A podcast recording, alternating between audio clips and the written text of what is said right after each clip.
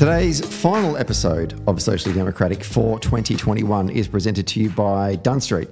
Dun Street is a progressive campaign agency that specialises in community organising. We partner with businesses, organisations, unions, and social democratic parties across the globe to develop community organising strategies and train your leaders uh, or your organisers to build power from within your community. And in 2021, with what's left of it, only a couple of days, but even next year as well, uh, Street will continue to work with folks that want to share their stories, inspire others, uh, take action, and organise communities for change. To find out how you can partner with Dun Street, hit us up at dunstreet.com.au.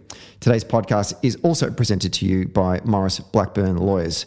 Who knew that using a different coloured pen could make a will invalid, or that removing some staples means the document is no longer legally recognised?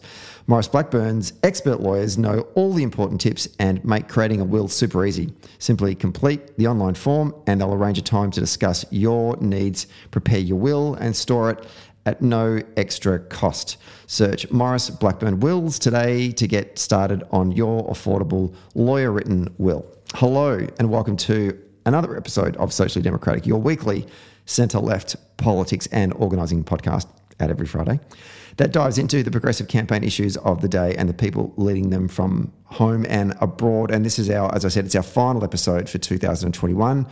Um, and we wrap up each year, we always finish off with our state, Victorian state politics uh, year in review, which I always do with the wonderful Harriet Shing, uh, who is the Labor MP for the Eastern Region, Victoria, in the upper house of the uh, state parliament. Um, and if anyone's listened to our previous episodes, we kind of do a review, but then we always get really off topic and end up talking about just a whole bunch of random stuff. So, you know, I'm recording this now. We actually haven't done the episode. She's coming in in about 15 minutes. Um, I know that we're going to get off topic, and I'm going to have to ask the question about the miniature donkeys right off the bat because I made the mistake of doing that at the end last year. And I won't make that mistake again. Okay, anyway, so that's Harriet. Looking forward to seeing Harriet again. Um, she's actually coming into the Dun Street studio, so that's going to be great.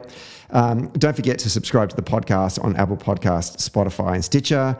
If you like the show, let us know. Leave us a review on Apple Podcasts, Podchaser, and Spotify. And apparently, Spotify is adding a five star review system to their app at the end of 2021. So be sure to give us a five star review after you've done listening to today's episode, if that feature has already been made available. If it hasn't, then maybe do it in a couple of weeks' time. Uh, and for all, for all the updates, follow Dun Street on Facebook, Twitter, Instagram, and LinkedIn. We're not doing a show next week, which is the week between Christmas and New Year, but we will be back, obviously, for uh, a new season of uh, Socially Democratic in the first week of 2022. Sounds weird saying that. Uh, but anyway, let's get today to today's uh, episode with Harriet Shing.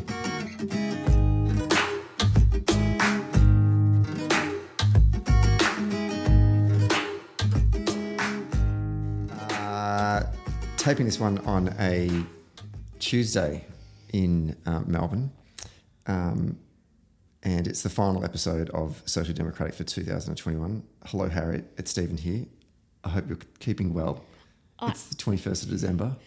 I am keeping well. I thought when you were going to say we're taping this here, um, that you were going to say on Super 8, and it was going to end up with crackly, amazing film quality, but that's obviously not where you were going. Anyway, lovely to see you in three dimensions. Yeah, it's good to have you back, and I'm glad that we've kept up this tradition of uh, wrapping up the year. When do you think something becomes a tradition? Um, I reckon. I think three times. Three. So we're now at a tradition. Yeah. Can we call ourselves iconic yet yeah, for doing this? Yeah. Yeah. All right. Do you know what really annoys me mm. is um, when you visit um, like a sporting club or something, and you'll see that they've got like some sort of annual shield Yes. And it was in oh. 86, 87, and 88, and then it, that's And it. then it stopped. Why did it stop? I know. Uh, sometimes I wonder because I do see a lot of regional and rural sporting associations and clubs, and it's often because of very, very specific niche disputes around the sort of shield that should be used. Yeah. Whereby you'll then go from various kind of backgrounds. So you might start with your mahogany finish, yeah. and then move into a, a black butt or a red gum, yeah. um, closely followed by something in oak, yeah. and then go back to some other wood that someone else wanted. So it's that you know these are the mysteries. This is the tapestry. And I am committed to seeing things through. People who know me will, know that. Um, in 1989, oh, by the way, anyone who's um, never listened to this episode before will know that we're not going to talk about state politics. No, no, there's nothing in this of any real substantive value No. other than people who want to eavesdrop Yeah, I have a lot of questions to ask you that are not related to politics. I do have questions that that Rebecca, our producer, has written excellent questions that will review the year. But anyway, um, I've never been known really to answer a question um, in either a direct fashion or um, at all Yeah. without significant preambles. yep. And I, there's no clock. I don't know how long this is going to go not, we're for. not great at self regulation, are No. we? Anyway, Yeah. so in 1989, Yes. uh, I wanted a skateboard for my Christmas. It was Back to the Future 2 had just come out. Oh, I remember it well. Back to the Future is I wanted f- the jacket. is my favorite. You wanted the skateboard. I wanted the skateboard. Back to the Future is my favorite film, still is. Um, I'm going to hopefully. Can we come back to that? Yes, Yeah, yes. cool. Um, and uh, uh, I just really, I really went the hard yards with mum and dad about, you know, dropping hints everywhere about I want a skateboard. So Christmas morning, I wake up and I sort of look under the tree and there's no sort of long shaped kind of rep present. And I'm like, what's going on here? And mum and dad got up and said, oh, your Christmas present is in the garage downstairs. So I'm going, you don't need to put a skateboard in the garage. Like, how big is this? Unless it's a car. Yeah, well, 89. What Unless am I? someone got you your own tractor. I must have been 14. So, yeah, I wasn't getting a car at 14. Ran downstairs to find a table tennis table there with a bow on it. That was my uh, Christmas present. We'd been on holiday that winter and there was, I was, we were staying in a like a um like a condominium, you know, pool, you know, thing. As was the fashion at the time. Yeah, absolutely. Yeah. This is the 80s. Bored out of my brain. And I was just playing table tennis like Forrest Gump all day. And I would yeah. grab any stranger that walks past and put the bat in their hand and say, You, let's go, best of 21. And I would just play It's like everyone. the pandemic and people talking to each other in supermarkets. You just to make eye contact with anyone across from the lettuces just for human yeah. interaction. Yeah. So I got a table tennis table Right. for Christmas. So, you know, I make lemonade out of lemons. And so I decided that that year we would you have made a, tables out of tennis. yeah, we would have a Christmas cup. And my family, there's, you know, a number of us, and we had this big tournament. And I, um, I, I lost to my brother Jared in the final. And the next year we did it again and again. And eventually I went got a trophy. And Did I, you wear? Did you have to do terry toweling shorts and matching singlets because it's all starting to sound a bit um, Royal Tenenbaums, I reckon, in terms of the aesthetic. Yeah, yeah. Which probably explains a little bit about where you've ended up, formative years wise. I don't know. Why would you think I like um, Wes Anderson? I do not know why you would like Wes Anderson. Can we do it? Can you just like? Can you break the fourth wall at some point? Yeah, absolutely. yeah. just Um, yeah. Well, anyway, so yeah.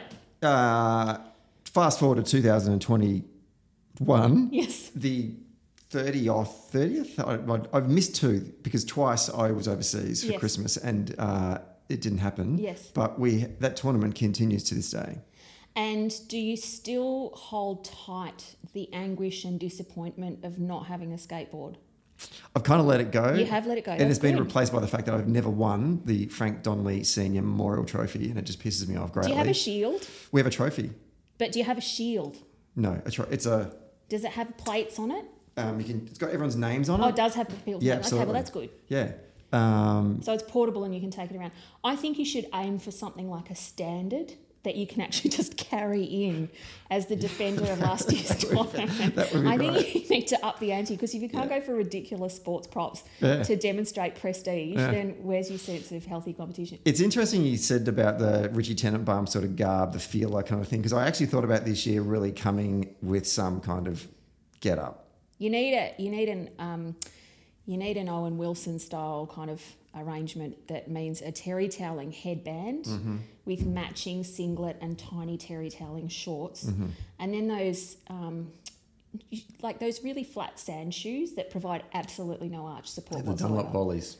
They were even pre the volley, Right. not as cool as a volley. No. Man, volleys were so cool. I know. Yeah, yeah, I loved them. Better than your KT26, which is what I grew up with. Yeah. I had the KT26 and I coveted volleys for a really long time. I also coveted Doc Martens and I, um, when I got my, see, look at us Yeah. wandering, walk with I us. I haven't thought about Back to walk with us, dear listeners. back to that. and thus we wandered off track, never to be heard of again. Yeah. I um, I really really wanted a pair of docks. And so when I got my first job at the ice creamery in Main Street, Lilydale, I had a scooping arm like no other back in those days. Um, my pact with my parents was because docks were really expensive, that if I bought one, they would buy the other. So I think they were about a hundred bucks at the time, and so I saved up and saved up and got this pair of docks, these brown Doc Martens that I wore as school shoes, but then also recreationally because you want to be able to, you know, multitask. Um, I wore them until year 12 and the school was always saying, Harriet, they're not regulation shoes. You need to wear regulation shoes. And I would say, well, no, I've got a problem with my arches. I need to wear these Doc Martens. Uh, To which the answer was always, okay, that's fine, but you're going to need to bring in a note. And this, this went on from year seven through to year 12 because my feet were, you know, tiny and not going to get much bigger over the course of secondary school. And I remember a teacher coming up to me at year 12 speech night saying, we're never going to get that note from you about your shoes, are we? Are we? I did air punch. That's brilliant. I was like Judd Nelson at the end of the Breakfast Club. Are Doc Martens the greatest emblem of the Gen X generation? Yeah, they're pretty. I, I didn't wear them with quite that level of cool. Mine were, mine seemed more medicinal. than- How high a boot? No, no, no. They were a shoe. Just a straight up shoe. I think they, they were weren't the eight ups or ten ups. Yeah, I I really tried to make them cool. I, I didn't quite carry it off though. You know how kids had Stussy pants Yep. and Nike Airs. Yeah. I I was never that cool. I was never going to. My I didn't even bother asking mum and dad if they would buy me a pair of Air Jordans, just because they were like, not your leaf. My brother got rolled for his Air Jordans at That was a Mooroolbark Station. That was a thing. Yeah, and we, well, we've since removed the level crossing at Mooroolbark. And I've got to say, there was a sense of perverse delight about the fact that the platform where my beautiful big brother lost his prize Air Jordans is now gone forever, mm. along with the pain. There we go. See, we've talked about politics He now. We picked talked- up in we- his we socks. talked Well, that's right, we got to level crossings. crossings. We're, we're done. Okay, great. Yeah, we can move on. infrastructure, tick. Okay, Back to the Future. Yes. So it's your favourite film. Hmm. Why? 1985, I'm 10. I remember I was down in Melbourne from grew up in country Victoria in Warragul, and I was down with my mum and my sister, and it was a Sunday night, and I think it was a school night the next day, so we had to hightail back to Warragul. But my sister could somehow convince mum, let's go see a movie. She's much older than me. Um, and we went and saw Back to the Future, and I was so excited about this. One, going to see a film on a school night on a Sunday night was huge. Two, in Melbourne, big city of lights. That is big city. Amazing. Uh, it was warm. I remember the weather was warm. Um, and I just walked out of that cinema thinking this was arguably the greatest piece of culture I've Why ever did you seen. see Back to the Future 2 before seeing Back to no, I, the Future? I saw. I, no, I saw Back to the Future in '85 when it got released. That's a key piece of Yes. information that was missing when no, and then I saw no because Back to the Future Two came out in 1989. Right. I wanted a skateboard because that was then the hoverboard. Yeah, yeah, yeah. No, I know. And it also there was the jacket which had the automatically adjusting sleeves.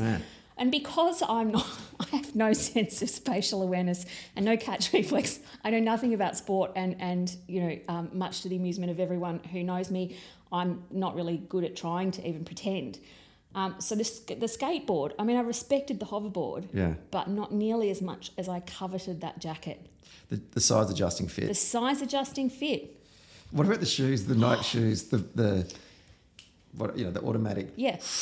Well, that's right. So they were not dissimilar to the um, Reebok pump, which, as you'll recall, had that small, small really low tech Yeah. bubble arrangement at the top that Yeah. enabled you to push air into the shoe Yeah. um, for probably not a snugger fit, but just a massive placebo effect and some bragging rights with your friends. Yeah. Yeah. We used to go into the sports store in Warragul and just pump the shoe up, and the guy would chase us out of the store. Hooligans. I know. Ridiculous, right?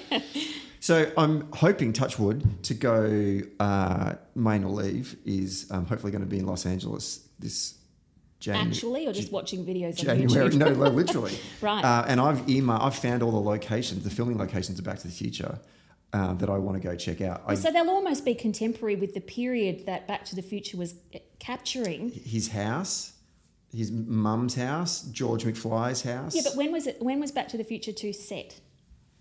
oh, 2015. You're late. I know. You're only six years late. no flying cars.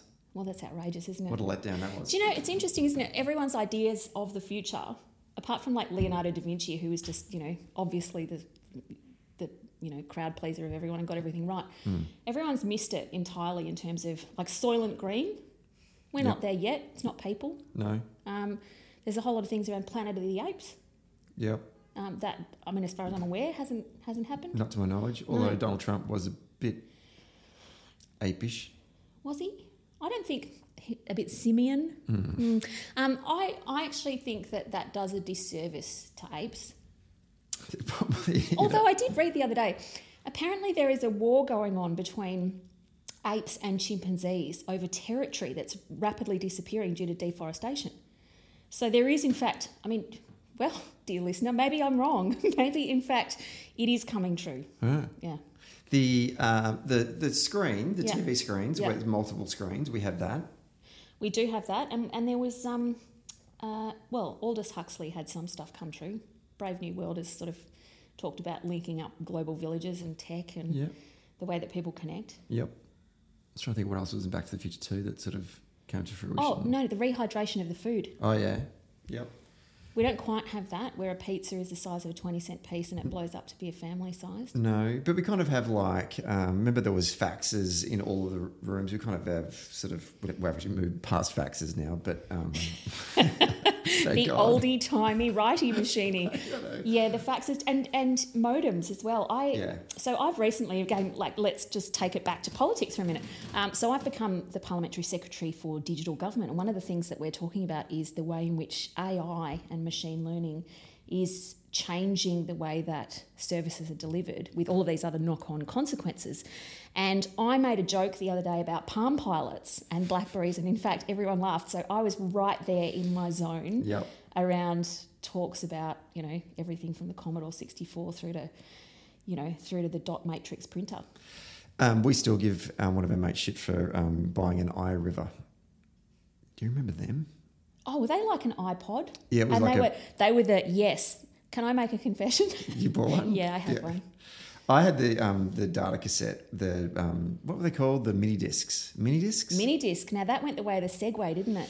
Yeah, I, I and I went. I invested heavily in that. I thought that was. Yeah. I remember I I bought it in Akihabara in Tokyo, and I thought I was like way ahead of the game. Like Blu-ray. You can think of all these things that Laser know, discs. laser discs. We had such a we've had such a crossroads, haven't we? Where things that can either go on to be amazing, like Google Glass. Do you remember that? People walking around with the Yeah, the weird spectacle with the arm sticking out of it like they were Terminator. yeah, And initially, these people were onto it like, you know, this is an insignia of my membership of Silicon Valley. yeah, But nobody else thought it was cool at all. And they died really quickly. yeah. I was trying to think what else is kind of The Segway. yeah.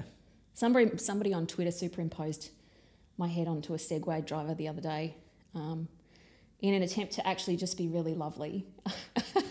it's, it's Twitter, you know, it is what it is. You've got to take any anything that's not actually about being a, Yeah. a virulent cesspit is something you you know you've just got to take and, and embrace. Um, until I pointed out that you know it was a bit cruel to put me on a Segway when, in fact, the inventor of the Segway died after reversing his Segway off a cliff. So you know, I took that as perhaps a little bit of a subtext around politicians, Uh, like the, where we fit in all of this. the Miami police, are they still kicking around in segways? Well, I think that they had originally trialled it. I think there were a few utilities companies that trialled it. Yeah, There was a whole lot of early interest in the Segway around post delivery and around checking meters and things like that. Um, but they never really pitched it into one key target market. And I think that was the great failure. Because everyone gets around on scooters or bikes or yeah. The the, the skate the skateboards that are like remote. con- hoverboards, for mm. example. yeah. Well, you're kind of like getting a bit like hoverboards Yeah, now, aren't we? yeah. That sort of and the ones that play music as you go. Oh, I couldn't do that. I actually really wanted a boombox to be able to carry around on my shoulder for some time. When I was little, I actually I, I do recall getting a cardboard box and walking around with the with the stereo on. I would have called it a ghetto blaster. Yeah, I don't know. That probably reflects our different demographics, doesn't it? See, like chimps and apes, these are our lines. Yeah. yeah. Well, There can't be too much difference between growing up in Lilydale and growing up in Warragul, really. Well, what is it? Three one four zero was mine. You're three. You were three eight two zero because I lived in Warragul for a time. Very good. Yeah, Warra cool, as I like to call it. so, um, it, yeah, it's it's it's as a town, it's just it's pretty much joined up to Drouin now, which is pretty much in the process of joining up to Pakenham. It is absolutely crazy. The the population growth and expansion through the southeast is It's nuts. unbelievable. And everyone talks about the northwest as being this big growth corridor, but the southeast of metropolitan Melbourne is equally just as Huge. Yeah. It's huge, and particularly because of lockdown and the and the restrictions and people being able to work remotely, um, at least where you know they're not required on site. Because that's been opened up so much now around attitudes changing, um, being able to commute once or twice a week down to Melbourne and having better train services and better roads is something that has opened it up to a whole lot of people around housing affordability, um, particularly for people for whom Pakenham is now, you know, they're outpriced. It's we're talking about seven hundred thousand, you know, for a relatively straightforward build. Um, Warragul's not far off it, and so it's pushing out now to Moe and back to Traralgon um, Which is- around what those estate developments look like too. which is nuts because there is that whole big estate that's been built around Warragul at the moment. Um, I had to go back to um, Warragul um, for a funeral uh, last week, and I took one of my schoolmates back to, and he hadn't been in Warragul for years. His family's moved out of there. Uh, he was his brain was exploding at the change in the town, and even the last sort of four or five years since he's been. Yeah, when I was there, when I was living there, you could see every week the top of a hill being lopped off um, and terraced to be made into into residential housing, and and this has thrown up a number of really interesting challenges for agriculture as well, because it's prime agricultural land. It's this really rich organic soil, and It's God's soil. it is it's amazing. Um, anyone with black thumbs should give it give it a go in West Gippsland because you, you know you won't Yeah. come off second best. But um, it's been a real challenge because farmers are essentially being pushed further and further south or north um, into the valley is again a challenge because there are already established lots there. Um, but it's a it's a big consideration around what we do to manage our population growth on the one hand and infrastructure that needs to sit around that, um, and how we get our food because it's a you know it's a a food bowl. It's one of our highest producing parts of the state as far as particularly you know beef and dairy and, and veg are concerned. Uh, I don't want to bury the lead because I did in last year's podcast because I asked you this question last, and I'm going to now. But we've already talked probably for about an hour. But how are the miniature donkeys going? Oh, I, am so glad that you raised that. Um, I know you are. completely unsolicited. So let it for the record. Yep. I haven't pushed you into doing this, uh, which is It literally is my first question. so we've now gotten on to the Yeah, first question of the interview. Cool.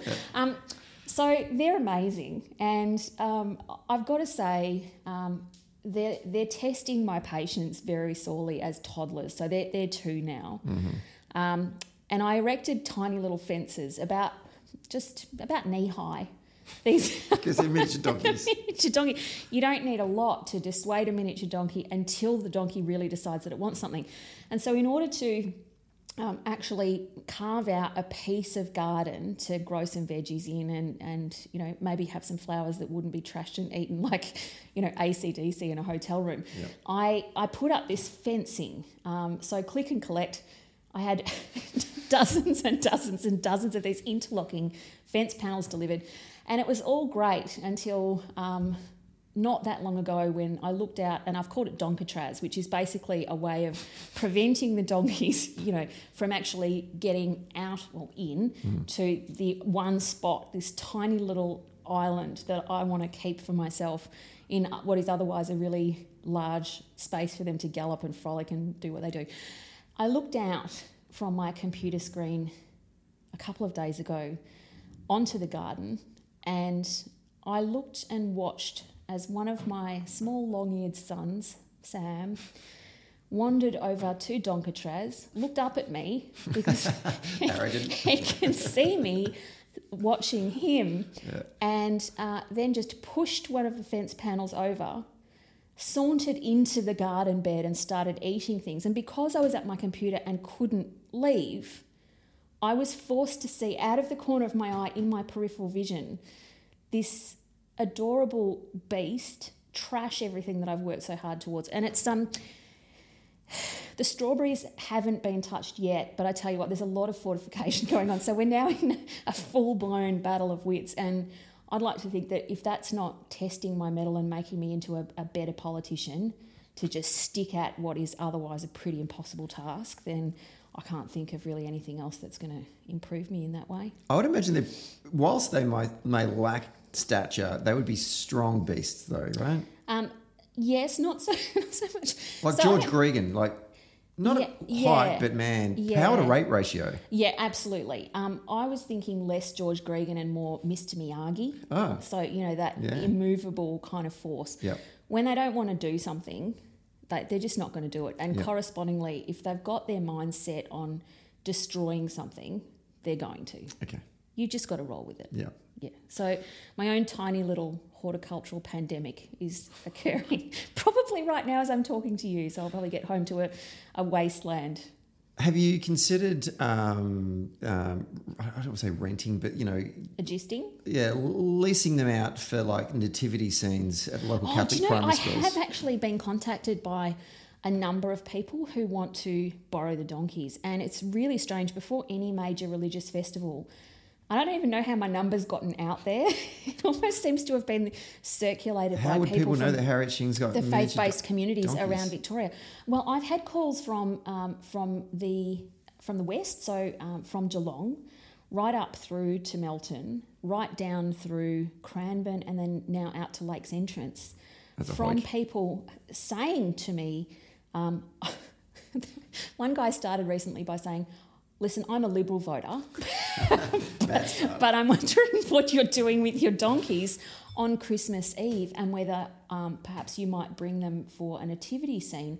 They would only be required to amble around. At, at which point I say, firstly, it's not about how you vote.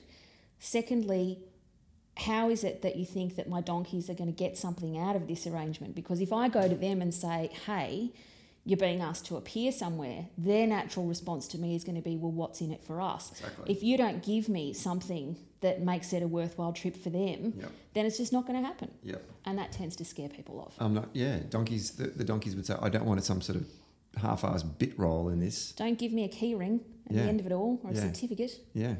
So there, I mean, I'm working up to being able to take them around to to kinders and aged care retirement facilities. Like that, you can you can just sit down and they'll just come up like these enormous, weird, hilarious, funny dogs, and they'll push you and not hard, but they'll you know they're curious and smart and amazing. Easter as well, actually, because Jesus yeah, rode a it's- do- it's- Jesus rode a donkey into um, Jerusalem. uh, Jesus rode a donkey. Mary rode a donkey. Um, donkeys, are so around Anzac Day. Oh, um, yeah. Um, donkeys as beasts of burden and animals of war, and like Yeah. I've, I'm really on a winner here. You really are. except for the fact that they're except for the fact that they're destroying the garden. But we've got horses down the back, and um, the donkeys. I tell you what, they if I mean they they take a set to people, so they'll they'll either like you or be indifferent. And there's not much that can change that. Yeah. And so every morning the horses will look very excitedly to the donkeys to see when their little mates are going to come down and play. Yeah. And every morning the donkeys get out and amble down almost within reach of saying hello to the horses and then just go, nah. oh, attitude. The attitude. Nice. Small but feisty. Okay, very good. All right, I'm going to ask you a question. Tick that off. Absolutely. Let's get Okay, into good. it. COVID that happened this year And what's still happening, yeah. and it's still happening. yeah.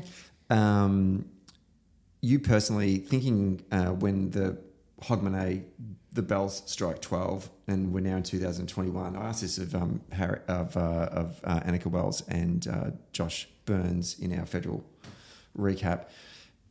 In your mind, did you sort of think? Because a lot of people were saying, "Oh, I'm glad 2020 is out of the way. That was a disaster because of COVID and stuff." And I just don't think that the the virus sticks to the Christian calendar of dates, and that we were still going to have a challenge going into 2021. Did you? What were your What were your thoughts going into 2021? In Well, I think we all hoped that there would be um, a bookmark that we could put at the end of 2020 and that things would actually turn a corner. And as you might remember back in the, the mists of time that was about a year ago, we, we had actually loosened restrictions. And so the border with New South Wales, for example, was open.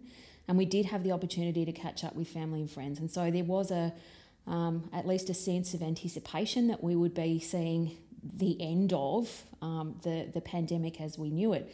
Um, and so, with that sense of optimism um, comes a sense of disbelief when that doesn't come to pass. And I think that our previous experience, you know, anyone who'd um, who'd not been around for the 1914 Spanish flu pandemic um, would not have appreciated just how just how hard it is and how taxing it is to have things backslide mm. um, as as a, a virus evolves um, and mutates. And and I think that everyone was really hoping, particularly after the lockdowns and particularly after restrictions and, and all of the dismay and grief and anger and frustration that came with that, that there would be an end point. And I think we pegged that to the calendar. Yeah. Um, but again, when it came to New Year's Eve, um, people were being warned that they needed to come back home to Victoria um, so as not to be stuck uh, in New South Wales, given that case numbers were were jumping around again. And we see, as at today's date, we've got over 3,000 cases a day in uh, in New South Wales. Um, we've got um, over 100 cases a day in South Australia. Queensland is also staring down some pretty significant growth in numbers. Um, in Victoria, we're, we're steadily climbing in our numbers um, at about 1,200, but um, you look to what's happening internationally. Um, the, the Netherlands is about to go into a, a snap two week lockdown. We've got a curfew in Ireland. Uh, the US and New York, in particular, um, is sending salutary warnings to everywhere it possibly can around what's happening now, as far as not just restrictions and not just case numbers, but health systems that are really straining under the weight of um, uh, the increased demand, but also the backlog of things like elective surgery um, and things like screenings and tests that are so important for general health and well-being. Um, and we're yet to see the rollout of um, all of the shots that are required to maximise um, protection against Omicron in particular. And again, for the most vulnerable in our communities, it's particularly hard. We're relying on everyone to do the right thing for people who are immunocompromised or immunosuppressed, for children, um, for um, for people who um, who don't have that natural capacity through the vaccination program to get the level of protection that they need um, to do the right thing. And, and that's where, again, it's, it's been a really fraught um, 12 months, particularly around the way that certain parts of the debate have been um, held captive by very small but very vocal parts of the population. Mm. And that's done some real damage, I think, in the way that um, we as a community have been able to come together and and work on constructive solutions rather than division and protests and misinformation, most importantly. What do you think the key learnings are from, the, from a government standpoint going through the experience of 2021 because it was it was different to 2020 um, and I noticed that there was and we had the premier on a couple of weeks ago and he's, he's, talked a bit about it as well but I want to get your thoughts on it. Um, the constant adjustment by the government to work out well what is the core purpose of our actions? What are we trying to achieve at this moment in time? Because you know, at the start of 2021, we didn't have a Delta variant, I don't think. Um, by the and it, in the first instance, we were really focusing on just trying to break the back of it, but then that kind of changed in the second half of the year. So, what, what, what are the lessons that you think the government's taken out of it, and then how do we take those lessons into 2022 with this Omicron um, variant spreading? I think one of the, the lessons that has been learned is that there's no one single solution to the issues at play. So, um, I think the first and correct starting point was the precautionary principle around public health advice. Um, that was a really necessary part of using um, an evidence based approach through epidemiological advice, um, through um, sharing research and information, through the international experience to understand uh, what was necessary to or what was available to stop the spread in the first instance um, from um, taking hold through international arrivals or through transmission in a, in a community setting. Um, and that's where hotel quarantine, um, in the absence of the Commonwealth having dedicated facilities, which it's now actually stepping up to deliver, including at Mickleham, um, that we needed to make do with what we had. Um, and this is where I think that when we go back to the pandemic planning requirements and the, and the plan that the Commonwealth had that it needed to act on, um, that languished, it gathered, gathered mm. dust. Mm. Um, with the benefit of hindsight, we would have actually had a national framework and had a national plan and had um, the pieces in place that could address pandemic management and response in a number of different ways. And we saw, I think in just the most just the most devastating of ways from the aged care outbreaks um, and the failures of communication that are currently the subject of uh, an inquiry through to uh, the way in which the Ruby Princess landing and docking and, and the lack of information being exchanged with Border Force and uh, New South Wales health officials, uh, through to the way in which interstate boundaries and borders were managed, which the Victorian Ombudsman has talked about recently, that we need to get better at sharing information. We need to get better at understanding who has responsibility for what. And this is where I, you know, I am still, like so many others, really critical of the Commonwealth uh, and the, the rollout that some people have called a stroll out of the hmm. vaccine. Um, this, this whole idea that it's not a race, I mean, that's something that has really, um, it's, it's not just been an embarrassment, it's been a shame hmm. um, to see that we started out in such a strong position because of our geography, mm. because of our, our capacity to actually limit um, the influx of people and therefore transmission of COVID, that, um, that we've ended up with a situation where we then sat on our hands um, as a country because we didn't have enough vaccine ordered. We didn't have um, uh, we didn't have anything settled around local manufacture. Um, we didn't diversify the offering that we were looking for, um, and there's a lot to learn in that too. How do we make sure that we've got the right um, uh, biomedical investment and the the Moderna and um, mRNA manufacture here in Victoria is a, it's such an important part of that development. Mickleham and the quarantine facility will be really important as well. But we need to get the vaccines out and we need to make sure that people are getting their booster, and we've changed the timeframes there. Um, so I think it's about being dexterous and about being able to um, to evolve with the way in which the virus moves and the strains of the virus move um, and adapt and change.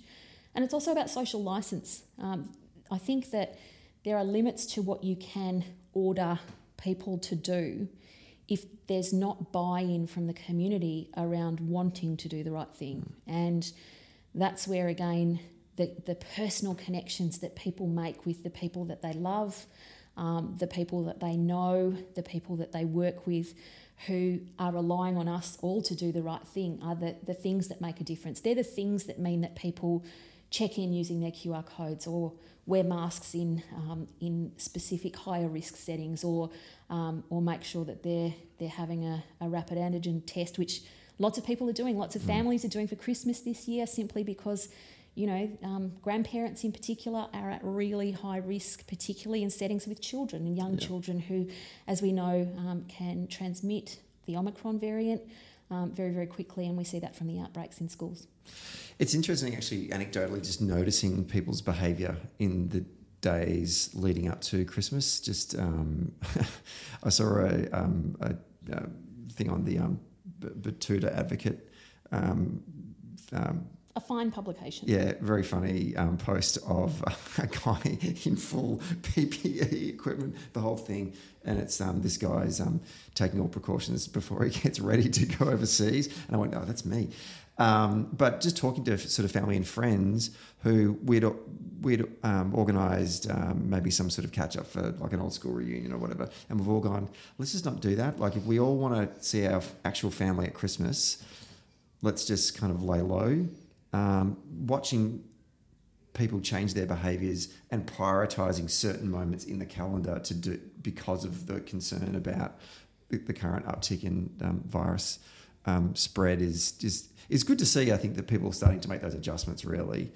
Um, but also at the same time, we want to see some leadership from government, in particular federal government, um, pushing out this need to. I think, sure, I mean, you know, neither of us are health experts, but like if if getting vaccinations, we'll leave that to the people on social media. Yes, yeah, exactly right. Yeah. But if if what we learned from sort of the second half of the year was we're going to vaccinate our way out of the most recent um, lockdown, that surely getting a booster shot is the next step. And it's not even, maybe not even calling it a booster, calling it, it's the third shot. If you it want is to, the third shot. if you want to get fully vaccinated, you need to get the third shot. And like Morrison is just once again just goes missing on this stuff time and time again. I just this guy is just a shit leader.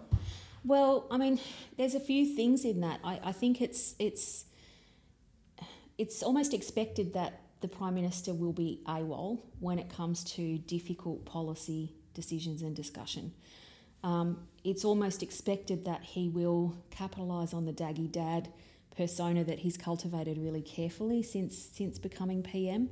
Um, and it's almost to be expected that he will dismiss any criticism um, with a, a, pretty significant and, and, palpable degree of contempt, mm. um, and that that actually passes muster in the main in terms of the way in which it's reported, and everyone rolls their eyes and sort of moves on. And one of the great um, one of the great concerns I think that arises from that is that there's a lack of accountability. Um, that if you're able to just um, you know, play a daggy dad card and, and dismiss something with a grab and continue to hammer home strange phrases like rays of light and beams of hope and, you know, um, shots of positivity or whatever it is that the, you know, the turn of phrase might be on, it, on any given day, um, then people actually not only roll their eyes at what you say when you're being daggy and not only dismiss pretty readily what it is that you might not do as a leader, but you become white noise, mm. which means then that it falls to your opponent to fill that space and to be a viable alternative leader. And I think that's the challenge for Labor at a federal level is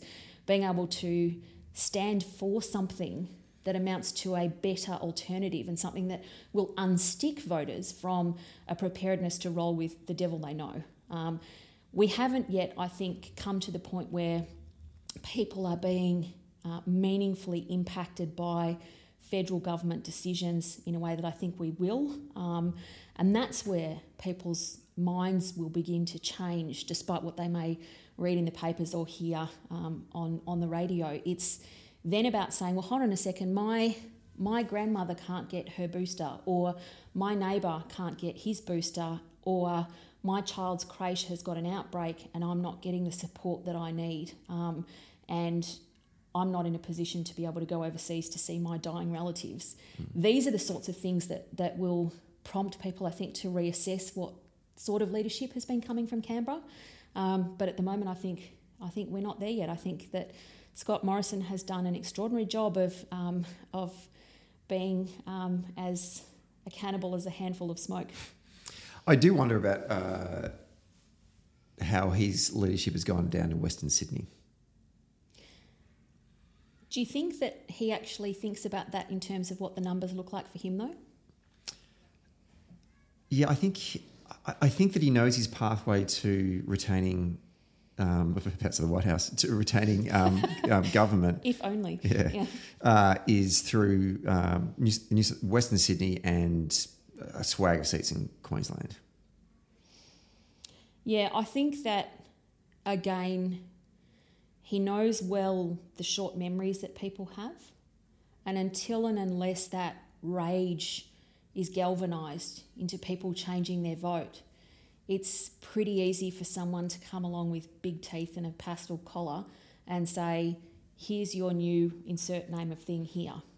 Um, we've seen time after time these examples of no accountability, decision making on the fly, um, questionable decision making around merit, um, and the disproportionate divide between um, uh, coalition held seats on the one hand and not on the other. And you know, this is something which I think has has become a um, a bit of an albatross for for this government. But again, until it affects people personally, these things remain at large as concepts and ideas. And because I think people in the main think that politicians that we're all liars, that we're all cheats, that mm. we're all um, completely devoid of any integrity. So therefore, it, it, doesn't actually hit where it counts, which is at the ballot box. We'll uh, we'll see in um, at some point in time in the near future, I guess. Well, it's going to have to be the near future, isn't it? Um, and again, timing will be everything. And um, Atagi is um, scheduled, I think, to give some further advice and and. Uh, to make decisions toward the end of January um, around what further advice on vaccination rollouts um, looks like. Um, meanwhile, the states are grappling with their own challenges, and the Prime Minister has to oversee all of it in a way that, to, to his end, in retaining his office, um, demonstrates um, that he's got the, the leadership chops for it. But in the meantime, he's got all these other issues, you know, the, the challenges around um, sexual harassment, violence against women, um, allegations of corruption, um, issues with the integrity of members of his front bench. So internally, he's got a lot of work to do there too. Uh, so I think it's a question of how well he will be able to manage those issues, manage his caucus, manage changes around policy, um, turning points on things like climate change and en- energy policy and the, the, tensions that exist there, particularly within the coalition itself, um, and calls from the National Party and, and rural members of the Liberal Party um, as compared with those in, you know, uh, in the metropolitan areas. And I think also, um, I think it's something that is calling for a reset around what modern conservative politics actually stands for. What is it proactively mm. rather than a reactive, you know, saying of nay to any progressive ideas? we could d- dive into that even more. But I, I know, I, right? We've only got six hours in this podcast. I do want to. I do yeah. want to ask you questions. Uh, it's you know, it's hard to actually review a year in politics when it's been dominated by one particular issue, which is COVID. Um, so going back and actually trying to find in state politics things that sort of jumped out as uh, issues or, or moments to discuss actually is kind of difficult to get cut through. But here's some of the ones that I did yeah. find. Starting in February, where the Parliament passed, and this feels like it was years ago now, the Parliament, the state Parliament passed the banning of gay uh, conversion therapy. Um, you yourself gave an inc- I think we talked about this when you were on the show last, probably in the middle of the year, incredibly uh, courageous, passionate, but articulate speech in the Parliament on I do a lot of public crying about this legislation. well, I talked about the Equal Opportunity Act just in the last sitting week and did the same thing. I mean, it, yeah, it's um, it's emotional stuff, though. Well, it's about saying it's, it's these these conversion and suppression practices because that's what they are. It's about suppressing who somebody is in the name of religion. They're so damaging, and to be able to actually give voice to that pain um, that's held by so many people who can't talk about it, who won't talk about it, they're mm. traumatized by it, and to say that this is actually really important to to ban because governments need to send message of messages of not only support to those people who've been injured, including those who aren't here anymore because they've they've killed themselves, mm. um, but also to say what what it means to what it means to engender equality within the statute book, and that's a really um, it's a really thorny issue when you're dealing with um, often very antiquated ideas. Um, we again um, just dealt with the Equal Opportunity Act amendments, which will come up as a clash against the federal um, freedom of religion, freedom mm. of religion, a lot of inverted commas yeah. there, um, bill, um, and what that looks like to um, to enable, at least as far as the feds are concerned, ongoing capacity to discriminate against LGBTIQA plus folk um, in employment, for example. Mm. I think as, as Victorians, we've come a long way in not only walking the talk, but putting resources and support behind vulnerable community members, but also um, being consistently there to show up. And, you know, by way of contrast, the, the, the coalition here in Victoria, um, they've talked a lot about being progressive. Matthew Guy's talked, um, I would say, probably uncharitably ad nauseum about positivity. Um, but when it comes to it, their voting record just says time and time again that they're not actually prepared to stand for what they say they believe mm. in. And you know, no, nothing's changed. Nothing has changed, and this is where again, to, back to my earlier point, I think the modern Liberal Party, conservative um, politics, is at a crossroads. I think it's lost, and I think that um, there's a lot of soul searching going on. You can see it um, within what's reported um, about internal party matters, um, this old guard versus you know the newer desire to to reflect um, better what is happening in communities, and I think that that's yeah that's something which ultimately results in people coming to Parliament, for example, and saying, well, you know, for for the purposes of being able to discriminate against or not hire or fire somebody who's LGBTIQA plus, um, we don't think there's a problem. Everyone's doing the right thing already. Um, and what about freedom of religion? Mm. And so people will say, you know, it's, it's the equivalent of, you know, I, am not homophobic, but. Mm. And as I said when I spoke, there's always a but with the Liberal Party. They make these great statements, same with the, Nas- the National Party, um, that make these amazing statements. And if you take them at face value as campaign slogans or as lofty promises, then they sound great. until you actually put them to the test. And the voting record speaks for itself. Matthew Guy didn't even turn up to the vote uh, on the Equal Opportunity Amendment Bill. I didn't know that. He didn't turn up. His shadow minister for equality, um, uh, who was also the shadow minister for mental health, didn't turn up, and neither did the deputy leader, David Southwick.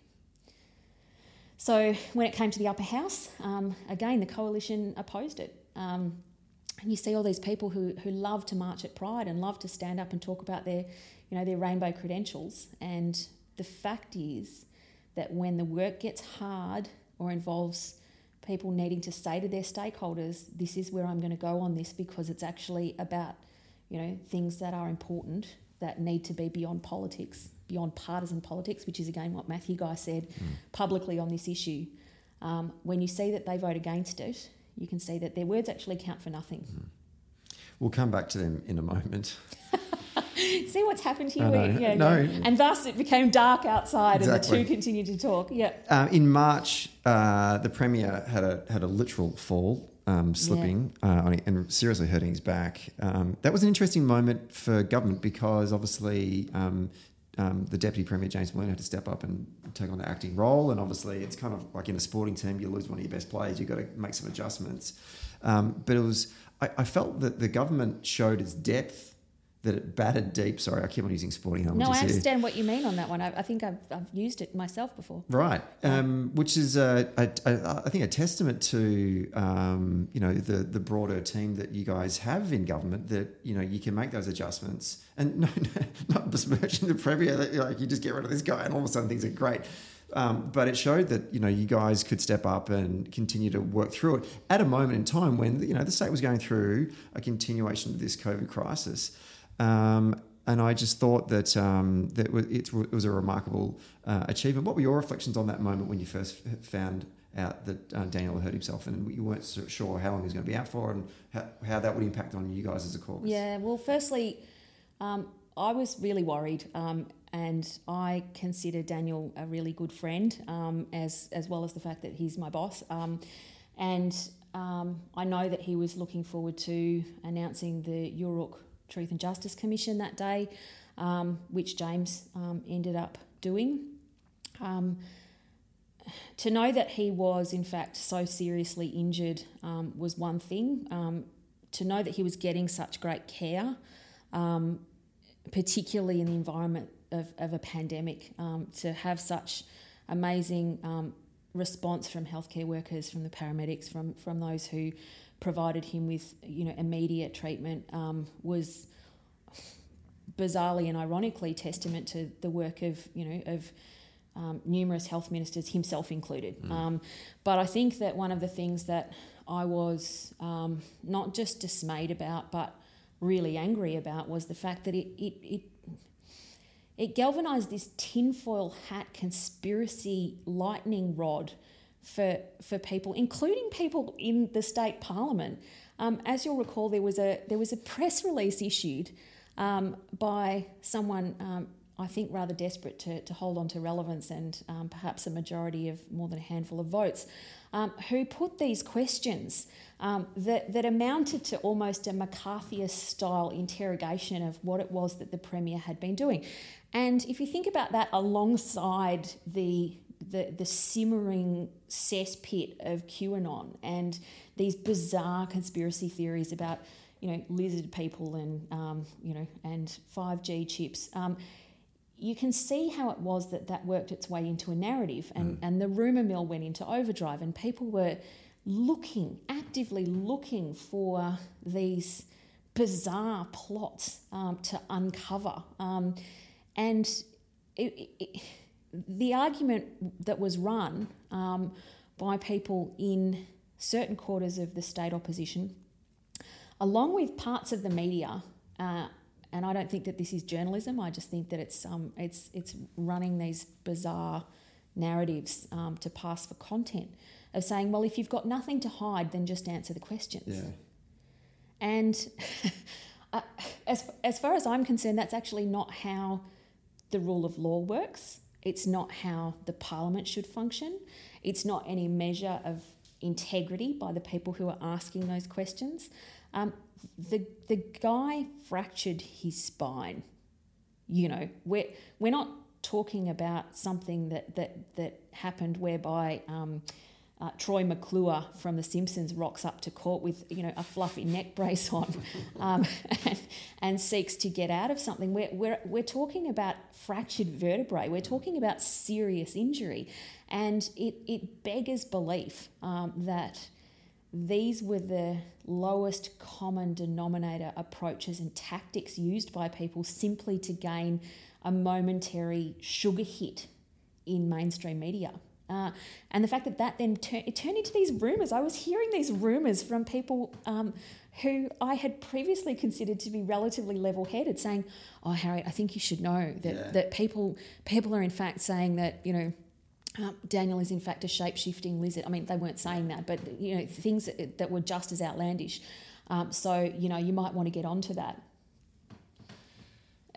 you know, yeah, it was insane. What what pissed me off actually was uh, the that we were that there were Liberal MPs who are, you know, democratically elected members of a what I would regard as a mainstream centre right political party that adheres to basic governance and uh, liberal democratic norms, um, weaponizing this conspiracy theory, this QAnon crazy bullshit um, at press conferences. You know, standing up in front of the then the fourth estate, right, uh, and saying these things, and then them sort of taking the story along.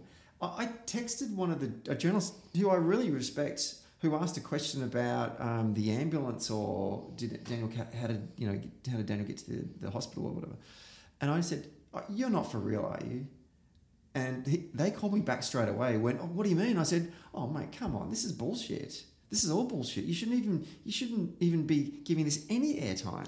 But this is the climate that we're in, and again, when you look at what's happened to incite dissent based on nothing more tenuous than a rumour. Yeah. Um, this is what has been fomented that people um, see as their right and their entitlement in the name of you know truth and freedom and justice.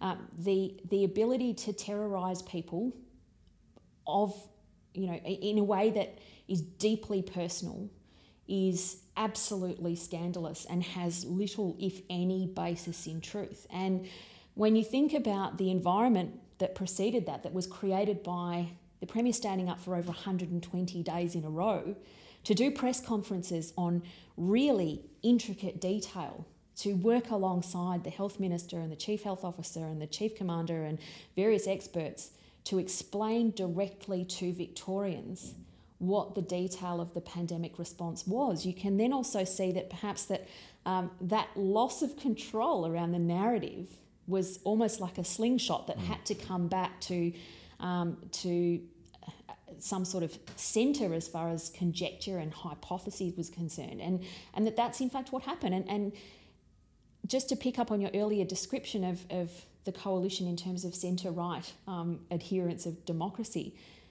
You, you just have to look at the Facebook accounts, the social media accounts of some of the um, some of the members of the coalition, particularly in the upper house, and you can see that they firstly get to say whatever they want. Mm. Um, secondly, it often constitutes, in my mind, and you know this is my opinion, um, hate speech or vilification, that it incites violence, that it is completely irresponsible, and that it, it pays lip service to the idea of public service. And I'm I'm all for rigour. I'm all for um, really extensive debate and discussion that's based in fact and based in reality.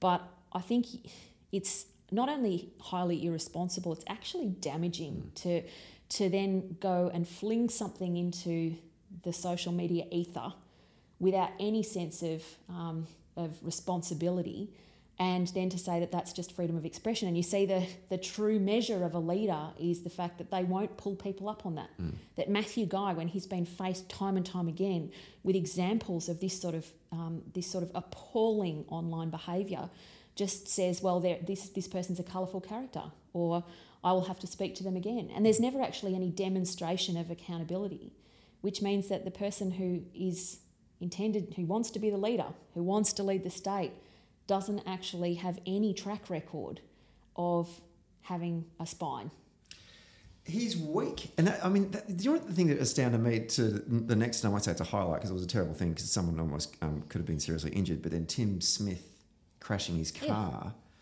um, the the the way that that was handled by Matthew Guy was, I thought was bizarre because I think in the end Matthew Guy had to go down and see Tim Smith at his Had Bo Morris, I Yeah. think he drove down to see him. yeah, from Templestowe, wherever Matt Guy lives, um, which I think is extraordinary. I would have got on the phone to Tim Smith, who I was the leader, and I said, "You get your ass to my house in the next hour. I don't care how the hell you get here. I know you haven't, you got, you clearly haven't got your license anymore because you'd lost that because you, you're drunk and full, but you get your ass."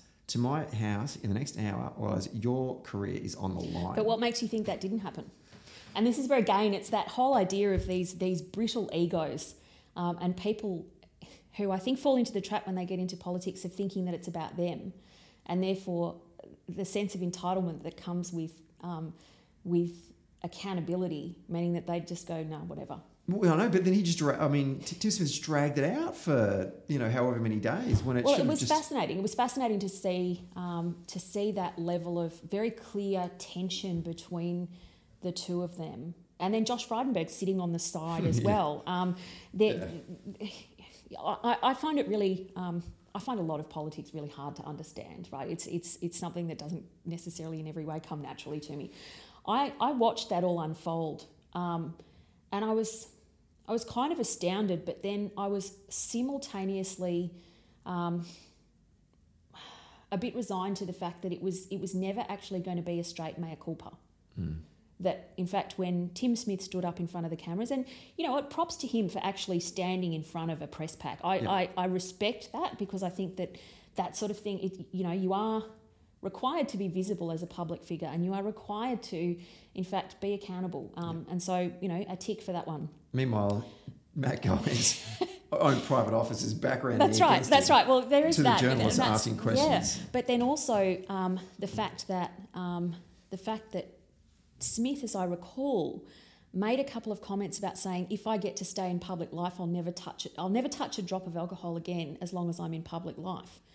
Um, and that to me sort of missed the point um, because um, that plus, uh, and I think he said at the time, I'm not going to play the mental health card, which was I- I actually found pretty disgraceful, and I think he probably should have worked up his talking points a little better than that. But um, when I was listening to the way in which he was talking to the press pack, it was about. It felt to me like it was about being called to the principal's office for an action that he'd been busted for. And that's, to my mind, not how politics should work. Um, I, you know, a, again, I, I respect him for showing up, but I think that that's about where it went off a cliff. Yeah, he had not even considered the repercussions of his actions. He there was no reflection. There was, and he said, I guess he said, I think he said the word reflection a lot, but he actually wasn't reflecting on his Yeah, that's right. And he, you know, he talked about mitigating factors, and he was clearly, um, he was clearly really upset. But was he upset because he'd been caught? Was he upset because there were consequences? Was he upset because of perhaps not getting the level of support that he was looking for um, internally? Um, it's hard to know. I, you know, none of us will ever know. But um, I think that it all feeds back to the fact that I think people think that politicians are terrible anyway. So what does that mean as far as highlighting the examples of people who do do the right thing? Um, and this is again, I I think a measure of integrity of individuals who are prepared to, to stand up and say, you know what, I've I've stuffed up. Um, and he, he started. He did actually say that you know it was a terrible error, um, and that was that was really important. Um, and it's really important, particularly for those in the community who've been affected by drink driving, by drug and drink alcohol affected drivers. Road trauma is it's a massive issue. Um, so I think that was an important thing for him to have said as a public figure. But I think there was a whole lot else in it that um, that really pulled away from his opportunity to to be seen for his contrition, but also then to perhaps um, springboard that into something else. I think there's always an opportunity to take something awful and to make it into something better. And I think the standard he had set in his um, uh, role as a politician, accusing everyone else whenever they had slipped up for whatever reasons of saying you should get fired, you should get sacked for this. You Yes. know, you looked the wrong way, you should get sacked. You tweeted this, you should get sacked. Constantly calling on people to get sacked. Yes. And then it's back on him, and now he's not prepared to live by the standards that he has set for others. Yeah, I think you do have to you do have to be careful about the rocks that you fling. Um, I have yeah, I have a a great deal of difficulty with the way in which he's personalised politics as well. Um, I think that um, it doesn't need to be that way. I, I featured on the front page of a certain newspaper early in the year when I took annual leave uh, and went up to um, to Queensland um, with a friend and colleague, Lisa Neville. Um, somebody hid in the bushes and took a photograph. Um, that happened at the same time that uh, the Yallourn power plant had announced its seven year notice period. Um, at which point he put out some tweet, you know, saying I was a disgrace for sipping cocktails while people were losing their jobs. Um, it's it's not only really disrespectful of colleagues who genuinely try to do the right thing, it's cheap. It's cheap politics, and I think that I think Tim's got an opportunity to be better than cheap politics. Um, I understand he's not in the country at the moment, at least by way of the public reports that are circulating. Um, I hope that you know. I hope he does turn this into something that can be better than what caused it all in the first place. the last uh, thing that sort of happened this year, obviously, which kind of dictated or dominated rather uh, the, the the media cycle, certainly in the last couple of months, was the pandemic legislation. What a time! Uh, Twenty odd hours in the upper house that we'll never get back. Yeah. yeah, I know. Plus And the weeks and weeks of procedural debate and discussions. Yes. looking back on all of that, um, and it kind of sort of the embers was sort of I think it publicly ignited anyway with the the protests out the front of the CFMEU offices. Um, I'm sure it had been simmering away, you know, on the dark web or wherever, some you know those dark corners of the internet that I don't really give a shit about um, for a while there, but certainly came to our attention in the media um, around the, the, the, the protests out the front of the CFME offices on, on Elizabeth Street. Uh, and then it kind of kicked on from there.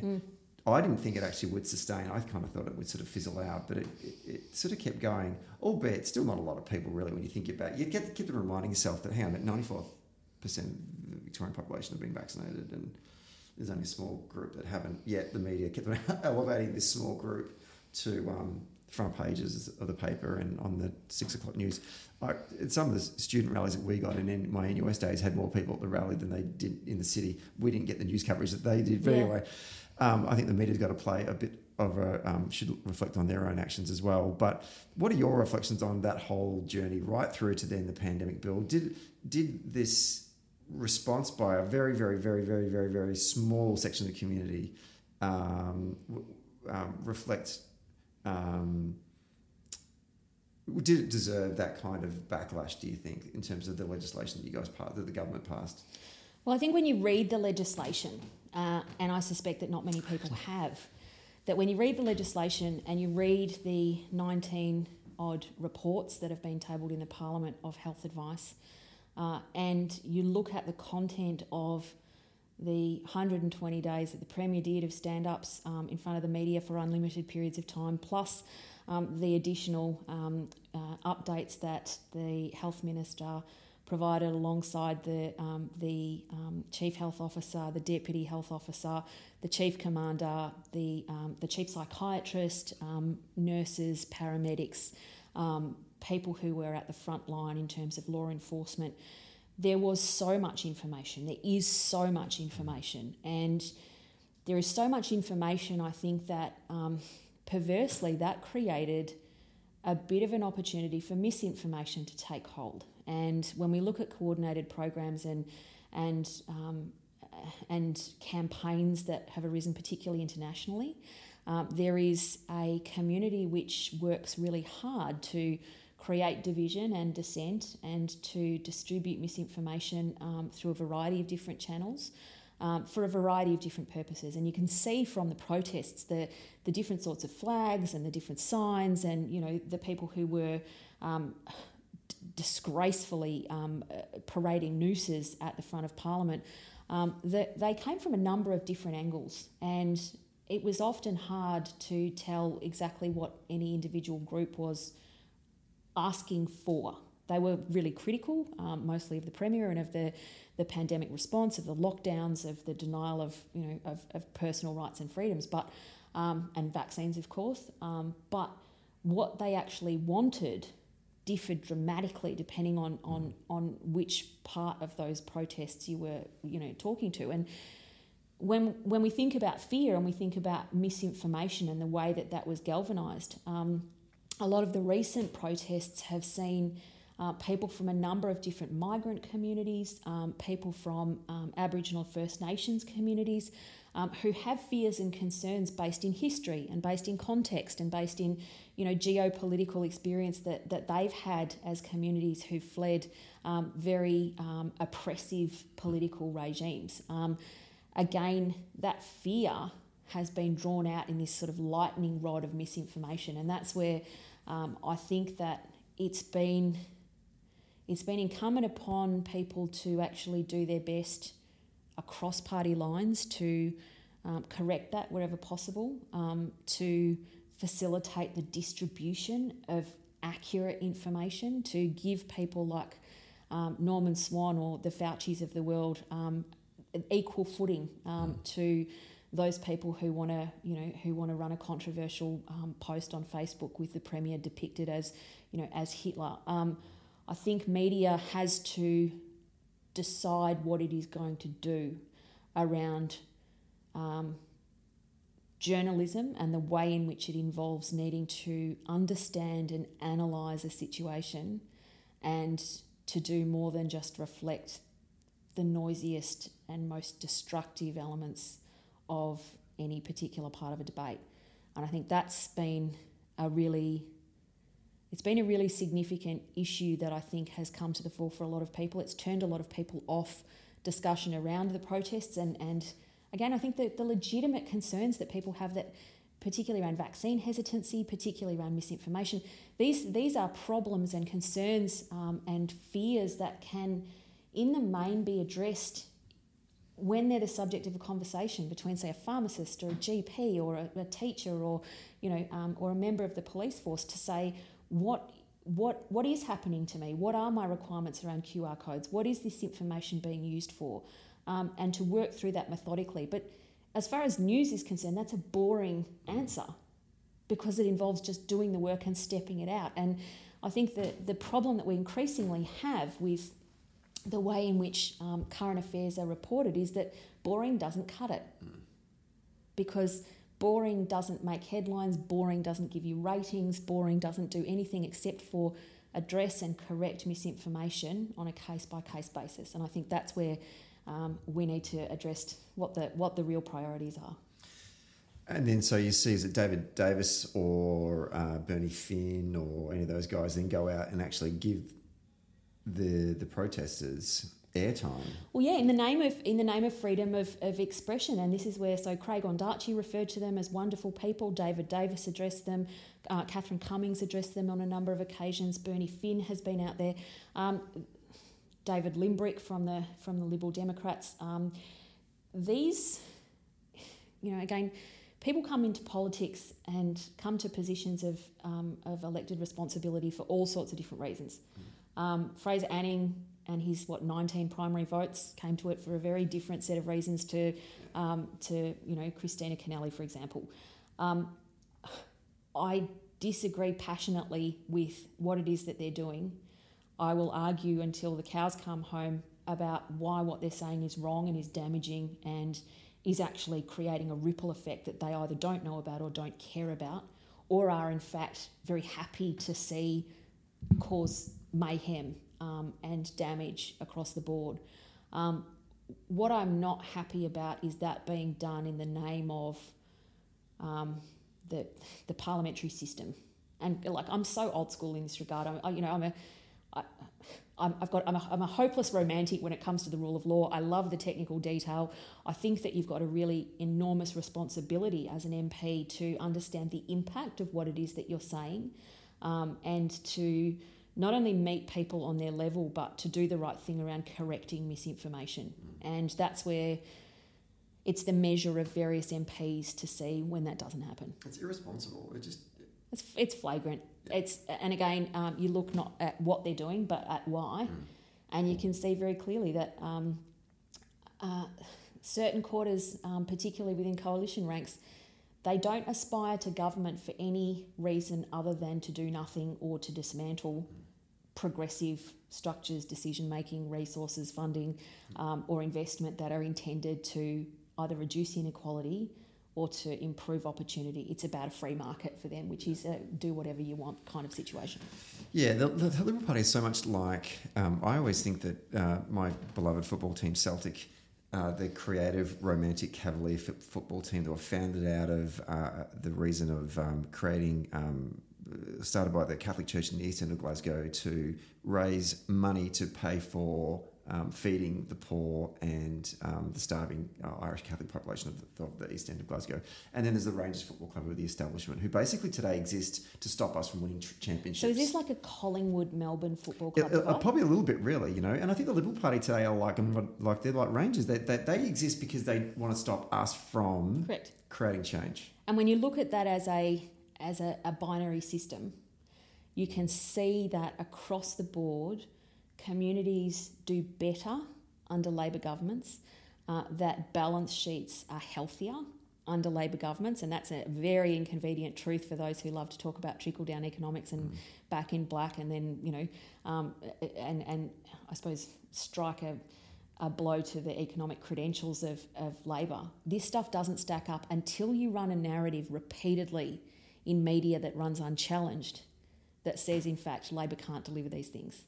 And the difficulty, I think, for the coalition here in Victoria um, at a state and federal level is when people look around, they can see that schools have been built and that level crossings have been removed and that hospitals are getting upgraded and, and all of this infrastructure that makes for a better life experience. It makes for better communities, it makes for better facilities, it makes for better support um, and, um, I suppose, uh, care in times where people need it most.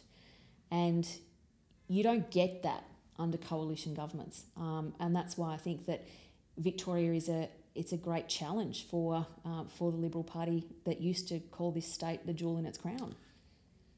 It's remarkable. It is remarkable. And on that positive note, because I want to end on a positive note. Yes, Uh, Harriet Shing, thank you so much once again for coming on the for show. our traditional catch I up. know, I love it. Um, and, but I need to do my homework, uh, my admin homework before we wrap up, um, and say thanks to uh, first of all all of our guests that have come on the show in 2021. Um, we've I think we've done 50 shows this year, uh, and we thank them for their time and their contribution. Uh, thanks to our presenting sponsors, Dunn Street and Morris Blackburn Lawyers. Uh, thank you to uh, our producer, Rebecca Connell, whom uh, without her, there is actually no podcast. Um, she books all the guests, researches all the topics, makes me sound vaguely smart, uh, records, edits, publishes the episodes, and then does all the social media promo. So I'm Rebecca. Thank you. Uh, and lastly, to all of our loyal listeners and s- subscribers to Social Democratic, both here in Australia and around the globe, thank you to each and every one of you for supporting the show by listening, liking, retweeting, posting, and spreading the word amongst your network of other social democrats. And we want to wish you and your families a safe, healthy, happy, and holy Festivus um, as we look forward to seeing you all in our fourth season next year um, of Socially Democratic. We're going to take a week off next week, and we're back um, in the first week of the new year. Um, Harriet Shing, uh, Nollaig Shona Dhuit. L'chaim. That's all I've got. That's good enough for me. And Thank you. Peace out. Thank you for coming on It's once again. always a pleasure. Take care and have a wonderful and happy and connected um, Christmas and festive season. And um, yeah, I would just urge everyone to to take care of each other and to be kind. I think that's been the great strength that's come shining through um, in spades over the last year, and, and I think we should hold on to that. Love it. Take care.